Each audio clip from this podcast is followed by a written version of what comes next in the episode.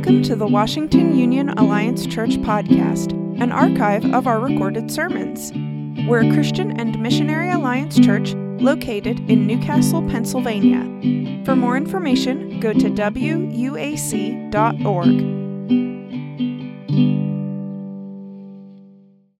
Last week and today, we were continuing this kind of conversation about life's transitions and then identifying God in the midst of what happens in life's transitions in life. There is inevitably a season of transition happening in the life of this church and for all of us. And just I might say that the Bible has a lot to say about this, and the promises of God are faithful.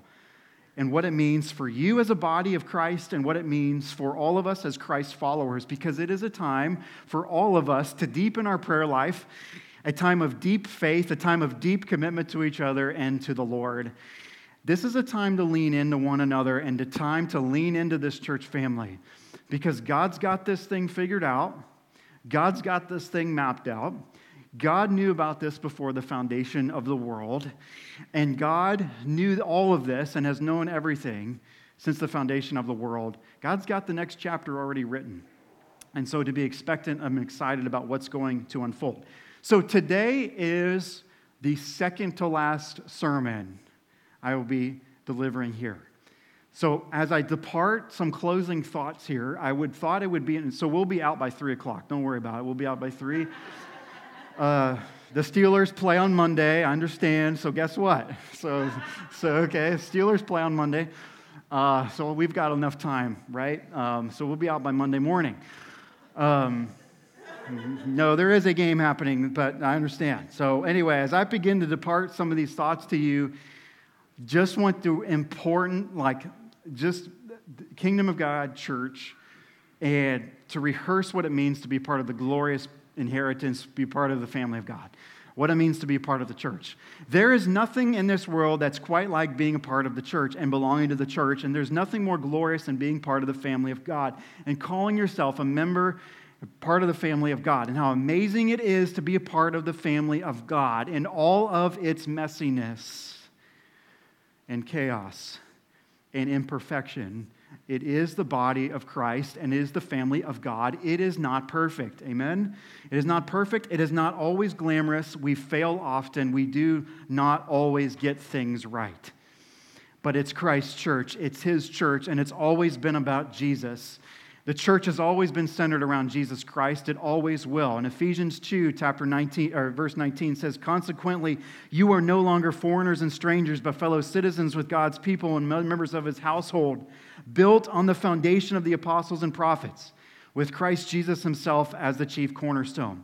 In him, the whole building is joined together and rises to become a holy temple in the Lord. And in him, you too are being built together to become a dwelling in which God lives by his Spirit." Is the cornerstone in the land in the times of the Bible. A cornerstone was the stone by which all the other stones were built upon. And so the stones where every other stone was laid upon that particular stone. And it's Jesus, who is the chief cornerstone. And it's this promise that Jesus gives us. And he says alone in Matthew 4:18, it's this promise, church, that he says, "I will build my church, and the gates of hell will not prevail against it." The beautiful picture is that despite life's ups and downs and twists and turns, the church's foundation will always be about Jesus. It will always be centered upon Jesus, always centered on the person and work of Jesus Christ. And we talked about last week these moments of transition or hinge moments. And so this is kind of a little bit definition about this, that these hinge moments are places when something is going to change in our lives, whether we like it or not. And then what follows will depend on the decisions that you and I make and the actions that we take upon those decisions, because seasons of transition are absolutely inevitable for all of us. And I mean, we think about all the transitions in life. I mean, you ask someone to marry you, and you plan for that in years and months in advance, or you plan for your future as you exit high school and college and the next season. Sometimes these do not go often according to plan. And we try to plan these out. We try to sort of have all of our ducks in a row and whatnot, but more often than not, we will not end up doing or thinking where we'll be right now when we try to plan our ducks in a row. Oftentimes, it does not happen that way. But we're to know this, as we were reminded last week, we are to know this, church. I pray that you'd hang on to this closely to your heart, that we are promised over and over again that there is one who does hold the future. That we are promised over and over again that there is somebody who holds the future for all of us. All across the scriptures are these moments in time where people are called to step out and step boldly into the unknown by faith that God was going to take care of them and continue to unfold the plan that he had for their lives. This is only by God's amazing grace and mercy. And this faith and exercising faith happened from the very beginning, happened from early on, from the life of Abraham and the Israelites. I mean, just the whole thing, all over the Bible. Exercised faith in amazing ways. Particular seasons and exercises and trust. In Genesis chapter 12, it says, the Lord said to Abraham, go from your country, your people, and your father's household to the land I will show you. I will make you into a great nation, and I will bless you, and I will make your name great, and you will be a what? Blessing. I will bless those who bless you, and whoever curses you, I will curse. And all the peoples of the earth will be blessed through you. For Abraham, if you notice that verse, go from your country, your people, and your father's household to the land I will show you. There was no land. That plan had to be unfolded to him. There's no specific land given there. No mention of a place. Simply put, God was calling him to trust him to the place that he had not fully realized quite yet. And Abraham was a leader of a nation of people called the Israelites. He had not been there before, and yet God was calling him to go there. Wasn't a lot of information. It was simply, go and I'll lead you. And Abraham did exactly what God called him to do. In Hebrews 11, verse 1, now faith is confidence in what we hope for and assurance about what we do not see. This is what the ancients were commended for. Hebrews 11 is this great chapter in the Bible, and it's all about people in the Bible who were commended in their faith. Great chapter, and in verse 8, we get to Abraham. By faith, Abraham, when called to a place he would later receive as an inheritance, obeyed and went, even that he didn't know where he was going. By faith, he made his home in the promised land like a stranger in a foreign country. He lived in tents, as did Isaac and Jacob, who were heirs with him of the same promise.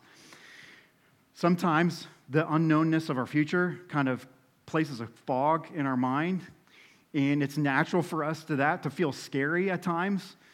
But it's this clear message that is all across the scriptures, church, all across the Bible. Do not be afraid. And that rings true for us as well.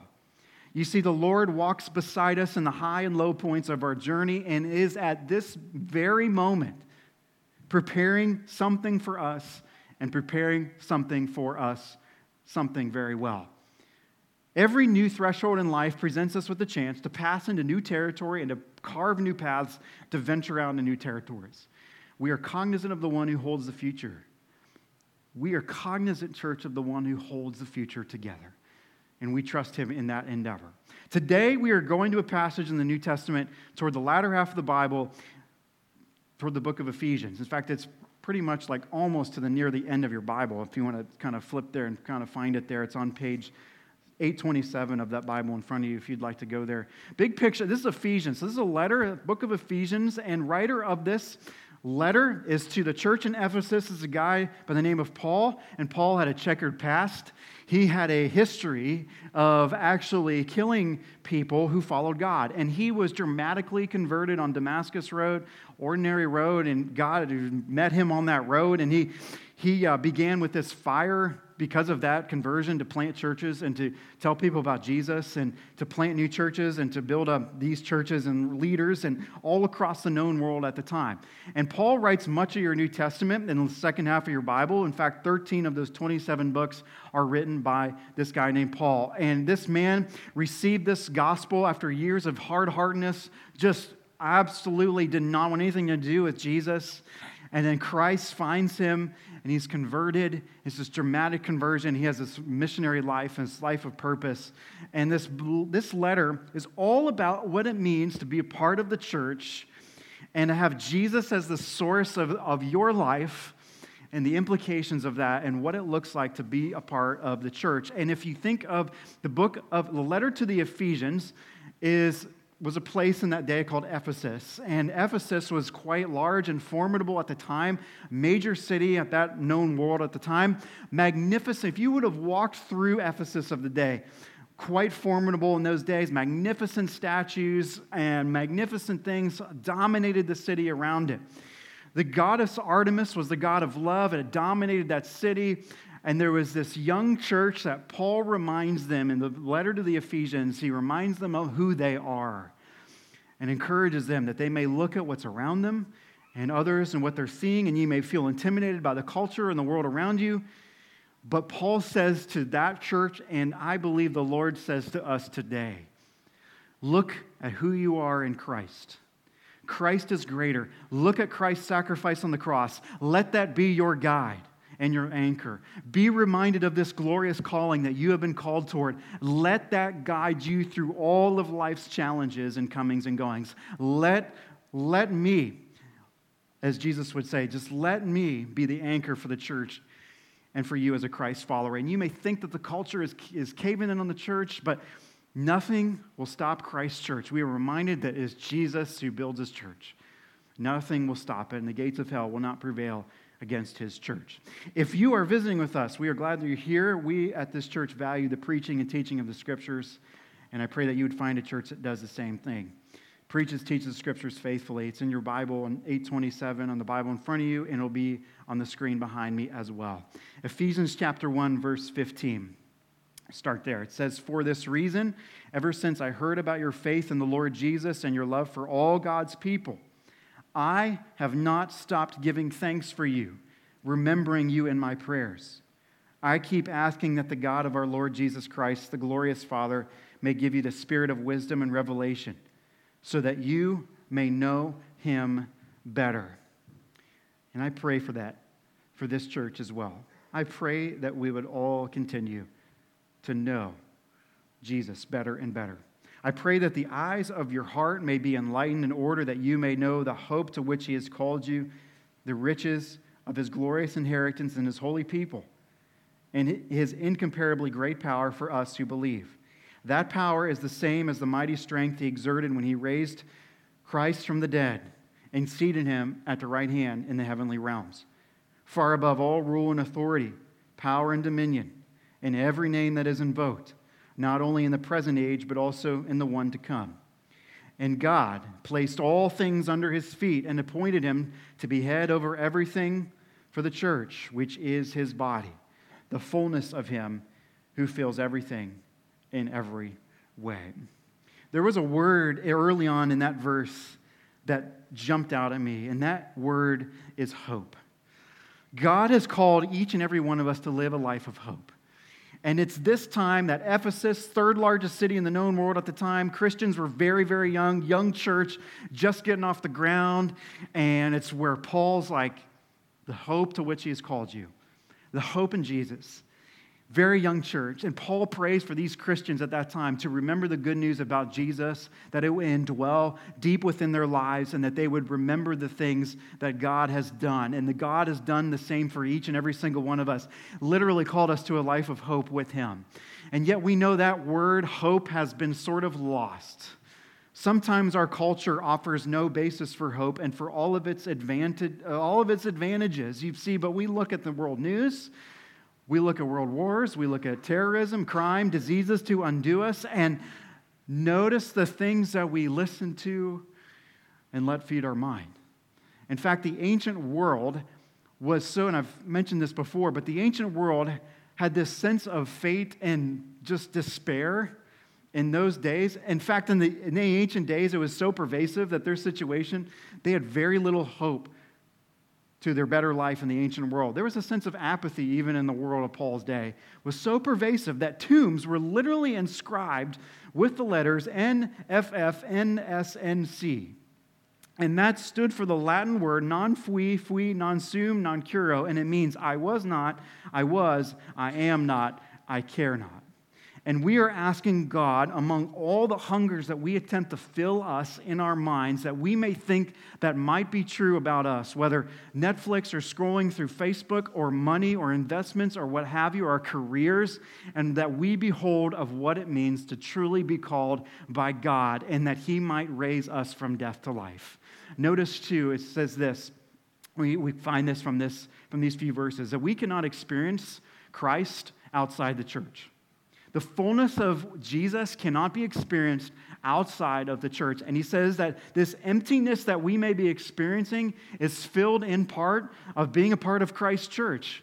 God knows that we are stronger together, and this is best done in the context of a group, that the church is just stronger when it's together, and we are made for each other. And there's this word in verse 18 that's tied to hope, and in verse 18, I just want to highlight this. I pray that the eyes of your heart may be enlightened in order that you may know the hope to which he has what? Called you. The riches of his glorious inheritance in his holy people. What's that word? It's calling. And you have been called, church. You and I have been called. We have been specifically chosen and called to live a life of hope. And Paul prays that their eyes of their heart be enlightened in order that you may know the hope to which he has called you. He has called you and I to a life of hope, and he has uniquely called the church to a life of hope together. In 1 Thessalonians 2:12, we find this similarly. Walk worthy of God who has what? Called you into his kingdom. 2 Timothy 1:9, God saved us and what? Called us with a holy calling, not according to our works, but according to his own purpose. And it goes on like that. We are called. And that term appears in Scripture in the Old Testament and the New Testament over 700 times. And the church is best identified when it is called, and called according to his purpose. Peter picks up the same thing, 1 Peter 5, verse 10, and basically says what Paul said, the God of all grace who has called us into his eternal glory by Christ Jesus. We are called by God. And that is the reason we are what we are, because that explains us, basically. Here's a promise to also hold on to, church. Nothing will stop Christ's church. Nothing will stop Christ's church. This is going to come through the work of Jesus, his life, his death, his resurrection, and his ascension. And when you think of a gate is something that keeps things contained. Death itself will not overtake the church of Jesus Christ, meaning nothing will stop the church of Jesus Christ. It is Jesus who holds the church together. Through all the shifting and sifting this world and chaotic world that this life may have to offer, it is the gift of the church and the gift of Jesus that we hang on to. It's the promise that this is Christ's church. This is Christ's church. The culture may come and go. We may think we need the ideal circumstances. We may feel like we need all of our ducks in a row as well for the church to thrive or the right climate in our world. But church, we've got the promise and the authority of Jesus that he will build his church no matter what. No matter what policy is put in place, no matter how far things we feel like they're taken, that Jesus will build his church no matter what. And its author and pastor, A.W. Tozer, says this, that the church's mightiest influence is felt when she is different from the world in which she lives. We are not like the world, but we reach the world, we reach the culture in which we live, and it feels like the things of God and maybe the things of the church are caving in. And may think like God has kind of stepped off of his throne. He's still on his throne.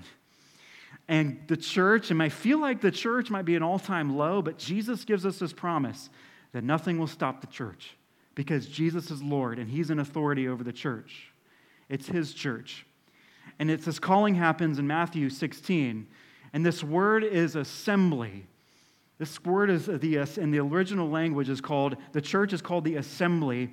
And Jesus says this to Peter in Matthew 16. That literally means the called out ones.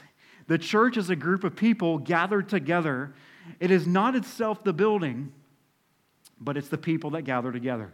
And if we are all of us the called out ones, and it means that we have been called out of something, out of death and sin, to Jesus, we've been called out to someone, and that someone is Jesus, because we are not like organizations of the world. We are part of the family of God. And the church is God's plan A to reach the world, and we are set apart. The local church is the hope of the world. And the church is God's plan A to reach the world. We are set apart so that the world may know who Jesus is. So what does unity look like? What does unity look like in a world of social media, political divides, people that are hard, community that feels uncomfortable? In an age of individualism, more cell phones, television, and the like, it feels like unity is just kind of like this rubber band that's just about to break. Jesus specifically prays for unity for his disciples before his last week, before his last hours, before he's about to leave them. In John 17, my prayer is not for them alone. I pray for also that those who will believe in me through their message, that all of them may be one, Father, just as you are in me and I am in you. May they also be in us, so that the world may believe that you have sent me. I have given them the glory that you gave me, that they may be one as we are one, I and them and you and me, so that they may be brought to complete what? Unity. Then the world will know that you sent me and have loved them even as you have loved me. And you may be saying, that's great, Jesus, but he's a little out of touch with the 21st century. You don't understand the coworkers that I have, the friends, the family that God has placed, that you placed in my life. He simply doesn't know the issues that the church faces in the world nowadays. Doesn't seem to fit anymore. Maybe he's lost a step in reality. Maybe you're asking yourself this, so if we are called to be a church built on Jesus, which means a church built on unity, why do we miss the mark of that? Why isn't the church perfect? Why is it sometimes really messy? Why is it sometimes that things in church life just do not measure up and sometimes we are let down? And that one word is sin. Because we're sinful people, and sin is a real thing. And we have an enemy, Satan, who wants nothing to do with the church of Jesus Christ. Absolutely wants to destroy it and tear it down. Because there's a real enemy seeking to steal, kill, and destroy. And he wants to do everything he can to tear down the church. And he doesn't want anything to do with even us or you gathering here today. He wants to tear it down. Doesn't want anything to do with the Spirit of God, anything to do with us gathering, anything to do, he will stop the mission of the church. Absolutely nothing. And we've got to be the kind of people that just hate the sight of sin. It's deadly. It's destructive. And sin is separation from God. And while we were in sin, Jesus died to bring us back into relationship with God in the fullness of a human being. And you may say, why did he have to die such a horrific death? Why all the bloodiness and pain of the cross? Because as soon as we sin in the Garden of Eden, as soon as we sinned in the garden, death set foot on the ground. And it was only by Jesus packing his bags to Bethlehem at the moment that you and I are all here today. And it says, you're worth it. I don't want to go through this world without you. I don't want to lose you. All of us here today. In fact, he'll send his one and only son, and I'll step off the throne. And I'll go through this life in abandonment and torture and ridicule and loneliness, and I will choose you over and over again. And that's what Jesus has done. Because every hammer of the nail on the cross and every slash of the whip that you and I were on God's mind. You were chosen before the foundation of the world, and it means that your sin does not define you. Whatever people may say about you or ridicule you or slander you, it means that your sin does not define you. All of your sins laid out before the throne of God, crossed out, paid in full, and accepted and chosen and adopted as people before the Lord. Even before he made the world, God loved us and chose us in Christ to be holy and without fault in his eyes. God decided in advance to adopt us into his own family by bringing us to himself through Jesus Christ. This is what he wanted to do, and it gave him great pleasure. So we praise God for the glorious grace he has poured out on us who belong to his dear Son. And he is so rich in kindness and grace that he purchased our freedom with the blood of his Son and forgave us our sins. He has showered his kindness on us, along with all wisdom and understanding. And you may say, this glorious grace, this picture of what the church, holy, dearly loved, picture, grace, kindness. You may say, Pastor, that's great, but people are messy, and relationships are hard, and groups are hard. You may be like, gathering for lunch today after church is already going to be an item with people. And you may be thinking, it's hard enough with my own immediate family. How does this work in church life? How does this work? How does this make itself known? And messy, right? Sometimes it's just messy. Reminds me of a story of Victor Muniz. He's this Brazilian artist, and he's crafted beautiful pieces of art and known around the world for his brilliant pieces of art that he has made. Here is one of those pieces of art, as you can see here. This guy is definitely a real artist. He knows what he's doing. But here's the catch. He makes all of his art out of a mess. In fact, he makes it out of his own waste. Garbage, actually. He's got all this place where he collects garbage from one of the largest landfills in Brazil, and he turns it into these beautiful pieces of art. And he actually shows people up close what it looks like, the trash looks like up close and personal. And then he takes them up the stairs to see the masterpiece from a higher view. This is what the whole thing looks together. This is what this is created as a masterpiece. And oftentimes the church functions in the same way. It's easy sometimes to get bogged down in those hard conversations, and it's easy to look at, well, what's wrong with the church?